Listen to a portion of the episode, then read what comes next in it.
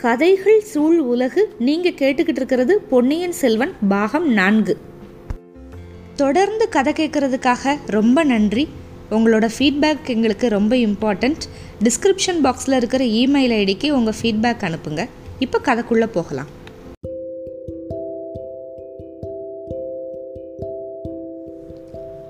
பொன்னியின் செல்வன் பாகம் நான்கு அத்தியாயம் இருபத்து ஒன்பது. ராஜ தரிசனம் ரவிதாசனும் சோமன் சாம்பவனும் அந்த சுரங்க வழியாக போய் சக்கரவர்த்தி படுத்திருந்த இடத்துக்கு போய் அதையெல்லாம் பார்த்துட்டு மறுபடியும் இங்கே வந்து பேசிக்கிட்டே வந்த வழியோட வேகமாக போகிறாங்க அவங்க மறைஞ்சு போனதுக்கப்புறம் மந்தாகினி என்ன பண்ணா அப்படின்னா சுரங்கப்பாதை இருந்ததில் அந்த இடத்துக்கு வந்தா. உத்து உத்து பார்த்துட்டு பாதையை திறக்கிறதுக்கு முயற்சி பண்ணான் ஏன்னா ரவிதாசன் திறக்கிறத வந்து பார்த்துருந்தால ஆனால் முடியல. ரவிதாசன் வந்து அந்த பாதையை திறந்தப்ப மந்தாகினி தூரமாக நின்றுக்கிட்டு பார்த்தா அதனால் வந்து சரியாக கவனிச்சிக்கவும் முடியல. சரி ரெண்டு பேரில் ஒருத்தனாவது அங்கே கட்டாயமாக திரும்பி வருவான் அப்படின்னு அவளுக்கு மனசில் வந்து ஒரு நிச்சயமாக தோணுச்சு. அதனால் அங்கேயே காத்திருக்கலாம் அப்படின்னு முடிவு பண்ணிக்கிட்டு அங்கேயே ஒளிஞ்சு உக்காந்துருந்தா. அவள் எதிர்பார்த்தது வீண் போகலை. ரவிதாசனை வெளியில் அனுப்பிட்டு சோமன் சாம்பவன் மட்டும் அங்கே திரும்பி வந்தான். அவன் கையில் தீவத்தி இருந்துச்சு. ஆனால் ரொம்ப மங்கலாக தான் எரிஞ்சது. ரவிதாசன் கிட்ட அவன் எவ்வளவோ தைரியமாக தான் பேசினா ஆனாலும் அவன் மனசில் வந்து பீதி போகலை அப்படிங்கிறத அவன் மிரண்டு மிரண்டு சுற்றி சுற்றி பார்க்குறதுல இருந்தே தெரிஞ்சது. சுரங்கப்பாதை திறந்தாங்கல்ல அந்த இடத்துக்கு பக்கத்தில் வந்து ஒரு பயத்தோடையே உட்காந்துக்கிட்டான் அப்புறம் கொஞ்ச நேரத்தில் வந்து இந்த தீவிரத்தையும் அணைஞ்சு போச்சு. அப்புறம் என்ன பண்ணா அப்படின்னா அந்த சுவரோட உச்சியில் இருந்த அந்த பலகனி இருந்ததில் அதை அண்ணாந்து அண்ணாந்து அடிக்கடி பார்த்துக்கிட்டே இருந்தான். அது வழியாக கொஞ்சம் வெளிச்சம் வந்துக்கிட்டு இருந்தது. அப்படியே கொஞ்சம் கொஞ்சமாக மங்கிக்கிட்டே இருந்துச்சு. இப்போ நல்ல வெளிச்சம் மங்கி சூரியன் வந்து அஸ்தமனம் ஆயிடுச்சு அப்படின்னு தெரிஞ்சதுக்கு அப்புறம் மறுபடியும் இவன் வந்து சுரங்க பாதையை திறக்கிறதுக்காக முயற்சி பண்ணான். இப்போ மந்தாகினி வந்து அவனுக்கு பக்கத்தில் நின்றுக்கிட்டு இருந்தா இருட்டில். பாதை திறந்துச்சு. சோமன் சாம்பவன் வந்து அதுக்குள்ளே இறங்க போனான். அப்போ அந்த இருட்டில் அந்த நிலவரையில் அவனுக்கு ரொம்ப பக்கத்தில் க்ரீச் அப்படின்னு சொல்லிட்டு ஒரு நீளமான ஒரு ஓலக்குரல் கெட்டுச்சு. சோமன் சாம்பவன் வந்து வாழ்க்கையில் எத்தனையோ பயங்கரங்களை பார்த்த ஆள் தான் ஆனால் அந்த மாதிரி ஒரு அமானுஷ்யமான சத்தத்தை வந்து அவன் கேட்டதே கிடையாது. பேய் அப்படின்னு ஒன்று இருக்குது அப்படின்னா அதுக்கு ஒரு குரல் இருக்குது அப்படின்னு சொன்னால் அது இப்படி தான் இருக்கணும் அப்படின்னு அவனுக்கு தோணிருச்சு. முதல் தடவை அந்த ஓலக்குரல் கேட்டதுமே அப்படியே தயங்கி நின்னான் அதோட எதிரொலி நிற்கிற வரைக்கும் அப்படியே காத்திருந்தான் ரெண்டாவது தடவை மறுபடியும் அதே குரல். அதை கேட்டதுமே அவனோட உடம்புல இருக்கிற முடியெல்லாம் அப்படியே குத்திக்கிட்டு நிற்க ஆரம்பிச்சிருச்சு. மூணாவது வாட்டி இன்னும் பக்கத்தில் கேட்டுச்சு அந்த சத்தம். அதுக்கப்புறம் அவனோட உறுதி போயிடுச்சு அவ்வளோதான் அந்த இருட்டு நிலவரையில் வழி கவனிக்காமல் அப்படியே குருட்டு போக்கில் ஓட ஆரம்பிச்சிட்டான் அங்கே இங்கேயும். அவன் ஓட ஆரம்பித்து அந்த இருட்டுக்குள்ளே மறைஞ்சு போனதும் மந்தாகினி அந்த பாதையில் இறங்கிட்டான் கொஞ்சம் படிகளாக இருந்துச்சு. கொஞ்சம் படிகள் இறங்கினதுக்கப்புறம் சமதரையாக இருந்துச்சு. விடு விடு விடு நடந்து போனான். சோமன் சாம்பவன் வந்து அவள் இறங்குறத பார்த்துக்கிட்டே இருந்து திரும்பி வந்து பிடிச்சால் கூட அவளை வந்து பிடிக்கவே முடியாது. அவ்வளோ வேகமாக நடந்தா. நரகத்துக்கு போகிற தொலைவில்லாத ஒரு இருண்ட வழி மாதிரி இருந்துச்சு. ஆனால் அதுக்கும் ஒரு முடிவு இருந்துச்சு. ஒரு செங்குத்தாக ஒரு சுவரில் வந்து முடிஞ்சது அந்த பாதை. அந்த முடிஞ்ச இடத்துல மேலே கொஞ்சோண்டு ஒரு இடைவெளி தெரிஞ்சுது. அதில் கொஞ்சம் படிகளும் கைக்கு தென்பட்டுச்சு. அந்த படிகளை பிடிச்சி ஏறினப்ப தலையில் திடீர்னு முட்டை வேற செஞ்சுச்சு. பாதாள பாதை அந்த அதோட படிகளுக்கும் அந்த மேலே தலை முட்டுச்சுல அந்த இடத்துக்கும் நடுவில் சின்ன சின்ன இடைவெளிகளாக நிறைய இருந்துச்சு. அந்த இடைவேளையில் ஒரு வழிக்குள்ளே புகுந்து அப்படியே வெளியில் வந்துட்டான் சுற்றி பார்த்தா பெரிய பெரிய பூத வடிவங்கள். ஈழ நாட்டில் பிரம்மாண்டமான சிலை வடிவங்களையெல்லாம் மந்தாகினி பார்த்ததுனால இது ஒன்றும் பெரிய ஆச்சரியமாக இல்லை. இவ்வளோ பெரிய சிலைகள் அப்படின்னு சொல்லிட்டு ஒரு திகைப்பெல்லாம் எதுவுமே இல்லை. தான் வெளியே வந்த பாதை வந்து எங்கே முடியுது அப்படிங்கிறத நல்லா கவனிச்சுக்கிட்டான் அங்கே என்ன சிலை இருந்தது அப்படின்னு சொன்னால் ஒரு ராவணனோட சிலை. பத்துத்தில் ராவணன் வந்து தன்னோட இருபது கைகள்னால கைலேயங்கிரி அப்படியே பேத்து எடுத்துக்கிட்டு இருந்தான் அந்த சிலை. மலைக்கு மேலே சிவனும் பார்வதியும் இருந்தாங்க. ராவணன் வந்து மலையை தூக்குனான்ல அந்த இடத்துல வந்து கீழே பள்ளமாக இருந்துச்சு. மேலே தூக்கி நிறுத்தின மலையை வந்து அவனோட இருபது கைகளும் அப்படியே தாங்கிக்கிட்டு இருந்துச்சு. அதில் ரெண்டு கைகளுக்கு மத்தியில் இருந்த இடைவெளி வழியாக தான் அந்த சிற்ப மண்டபத்துக்குள்ளே வந்து வந்திருக்கா மந்தாகினி. அந்த சின்ன சின்ன இடைவெளியாக நிறைய தெரிஞ்சதில் அது எல்லாமே ராவணனோட கைகளுக்கு நடுவில் இருந்த அந்த வெளிச்சம். கைலையங்கிரிக்கு அடியில் அப்படி ஒரு பாதை இருக்குது அப்படிங்கிறது சாதாரணமாக பார்க்குறவங்களுக்கு கண்டிப்பாக கண்டுபிடிக்கவே முடியாது. சரி அதுக்கு அடியில் இறங்கி பார்க்கலாம் அப்படிங்கிற எண்ணம் கூட யாருக்குமே தோணாது. சமயத்தில் ஒளிஞ்சுக்கிறதுக்கு கூட அது சரியான மறைவிடம்தான். கொஞ்ச நேரம் அந்த சிற்ப சுரங்கப்பாதையோட அதிசயத்தை அப்படியே பார்த்துக்கிட்டே இருந்துட்டு மந்தாகினி வந்து அந்த சிற்ப மண்டபத்தவே சுற்றி சுற்றி வந்தா. வெளிச்சம் ரொம்ப க கம்மியாக தான் இருந்தது. ஆனால் மந்தாகினிக்கு வந்து இருட்டுக்குள்ளே பார்க்குற சக்தி இருந்ததுல அவளோட கூரிய கண்களுக்கு எல்லாமே நல்லா தெரிஞ்சிச்சு. ஒரு இடத்துல சோழகுலத்து முன்னோர்களில் ஒருத்தர் சிபி சக்கரவர்த்தி அவர் வந்து புறாவோட உயிரை காப்பாற்றுறதுக்காக தன்னோட உடம்புலேருந்து சதைகளை அறுத்து கொடுக்குற காட்சி வந்து சிலை மாதிரி செஞ்சு வச்சுருந்தாங்க. சிபியோட வம்சத்தில் பிறந்தவங்க சோழர்கள் அதனால தான் அவங்களுக்கு வந்து செம்பியன் அப்படிங்கிற பட்டமெல்லாம் வந்துச்சு. அந்த சிற்பத்தை நல்லா கூர்மையாக கவனிச்சுட்டு மறுபடியும் அந்த பக்கம் போனான். பிரம்மாண்டமான ஒரு சிவபெருமான் அந்த சிவபெருமானோட சிரசிலிருந்து அதாவது தலையிலிருந்து கங்கை நதி கீழே விழுகிற மாதிரி ஒரு காட்சி ஒரு சிற்பத்தில் வச்சுருந்தாங்க. பக்கத்தில் பகீரதன் வந்து கைகூப்பிய மாதிரி நின்றுக்கிட்டு இருந்தான். கீழே விழுந்த பாகீரதி நதி வந்து ஒரு பிரம்மாண்டமான ரிஷியோட வாய் வழியாக புகுந்து காது வழியாக வெளியே போய்கிட்டு இருந்துச்சு. அப்படி வெளியேறிய கங்கையில் ஒரு சின்ன முனிவர் வந்து தன்னோட குண்டிகையில் வந்து தண்ணீர் மொண்டுக்கிட்டு இருந்தார். அவர் தான் வந்து குருமுனிவர் அப்படின்னு சொல்கிற அகஸ்தியராக இருக்கணும்.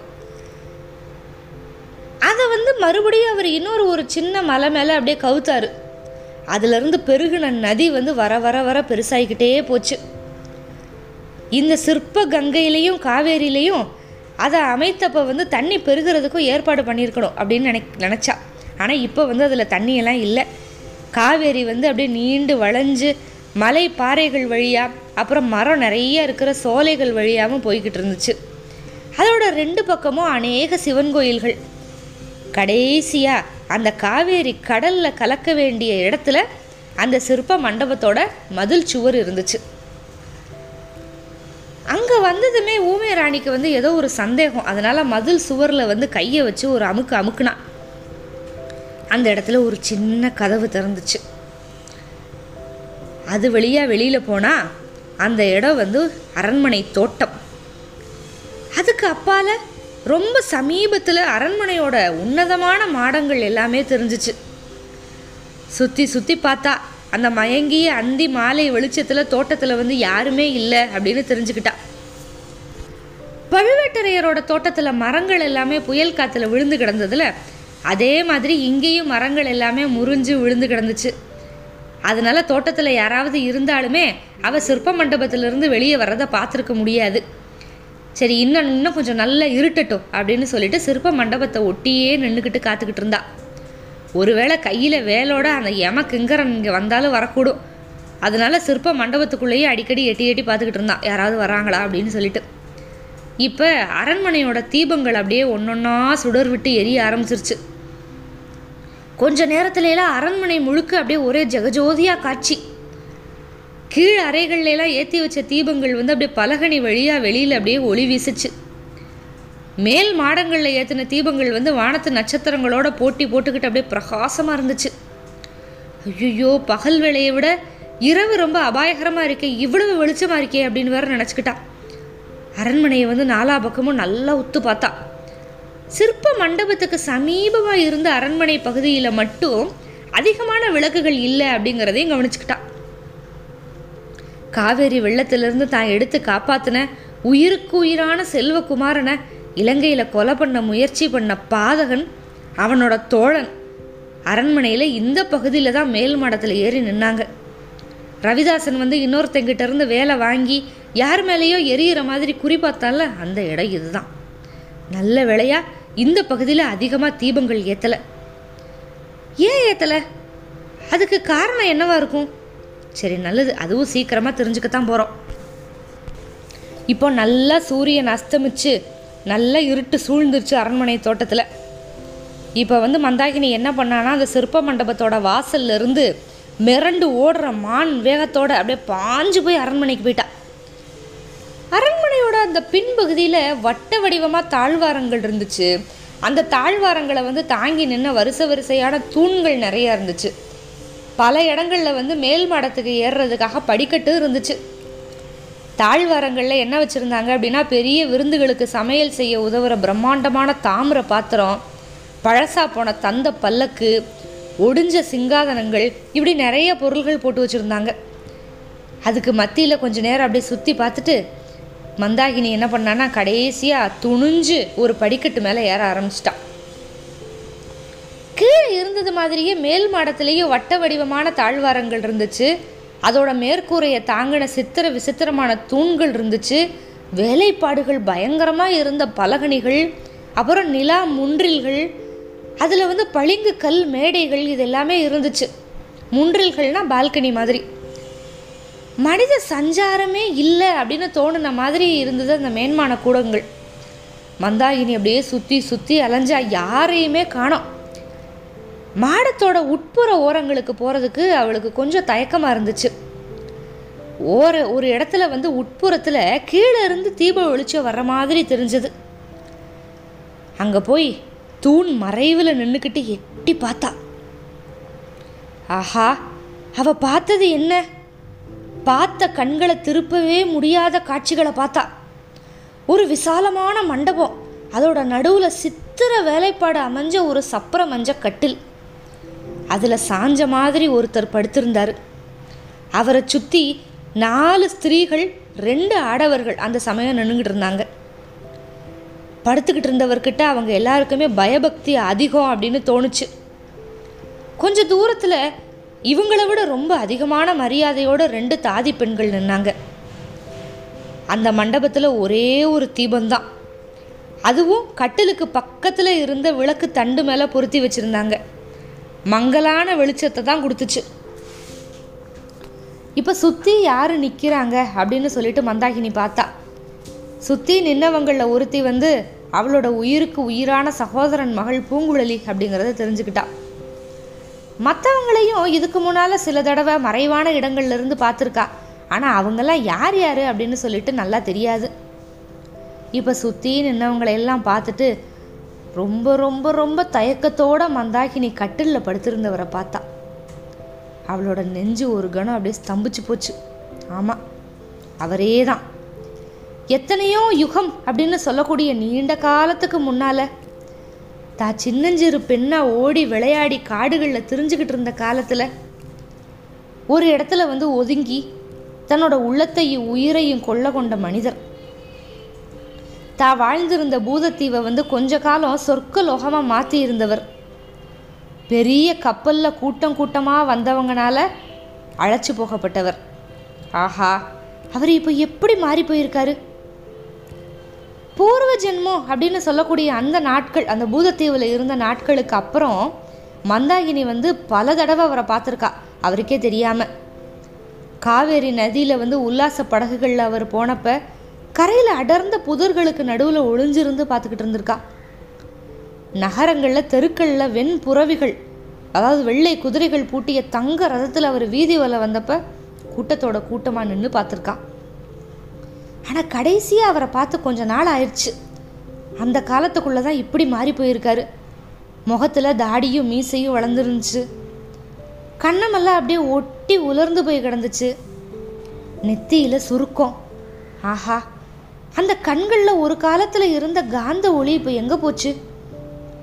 தெய்வமே இப்படியும் மனிதர்கள் மாறுறது உண்டா? இலங்கை தீவில் விஷக்காய்ச்சலில் மாட்டிக்கிட்டவங்க பலரை வந்து நீண்ட நாள் காய்ச்சலுக்கு அப்புறம் உயிர் போகிற சமயத்தில் ஊமே ராணி மந்தாகினி பார்த்துருக்கா. ஆஹா ஒரு சமயம் தங்க சூரியனை மாதிரி பிரகாசமாக இருந்த இவரோட களையான முகம் களை ததும்புற முகம் இப்படி மாறி போயிருக்கு. ஒருவேளை இவரோட அந்திம காலம் நெருங்கிருச்சோ? திடீர்னு மந்தாகினிக்கு அன்னைக்கு சாயந்தரம் பார்த்த பயங்கரமான காட்சி ஞாபகம் வந்துச்சு. அவள் அந்த சமயம் நின்றுக்கிட்டு இருந்தாலும் அந்த இடத்துல ர தான் ரவிதாசன் அப்படிங்கிற கொலகாரனும் அவனோட தோழனும் நின்னாங்க. அங்கே தான் வேல் எரிஞ்சு அப்படியே குறி பார்த்துக்கிட்டு இருந்தாங்க. ஒருவேளை கட்டிலில் படுத்திருக்கிறவர் மேலே எரியறதுக்கு தான் குறி பார்த்தாங்களோ? இது புரிஞ்சதுமே மந்தாகினியோட உடம்பெல்லாம் அப்படியே விட விட விட நடுங்குச்சு. கண்ணை சுற்றிக்கிட்டு வந்துச்சு மயக்க வர்ற மாதிரி இருந்துச்சு. தூணை கெட்டியாக பிடிச்சிக்கிட்டு கால்களை ஊனி நின்று சமாளிச்சுக்கிட்டான். இப்போ ரவிதாசனும் சோமன் சாம்பவனும் வேலை வச்சு குறிப்பாத்தது யாரை அப்படிங்கிறது மந்தாகினிக்கு வந்து புரிஞ்சு போச்சு. இப்போ என்ன முயற்சி பண்ணி அதை வந்து தடுக்க போகிறா மந்தாகினி? இதெல்லாம் மேற்கொண்டு பார்க்கலாம். காத்திருங்கள். அத்தியாயம் முப்பதுக்கு மிக்க நன்றி.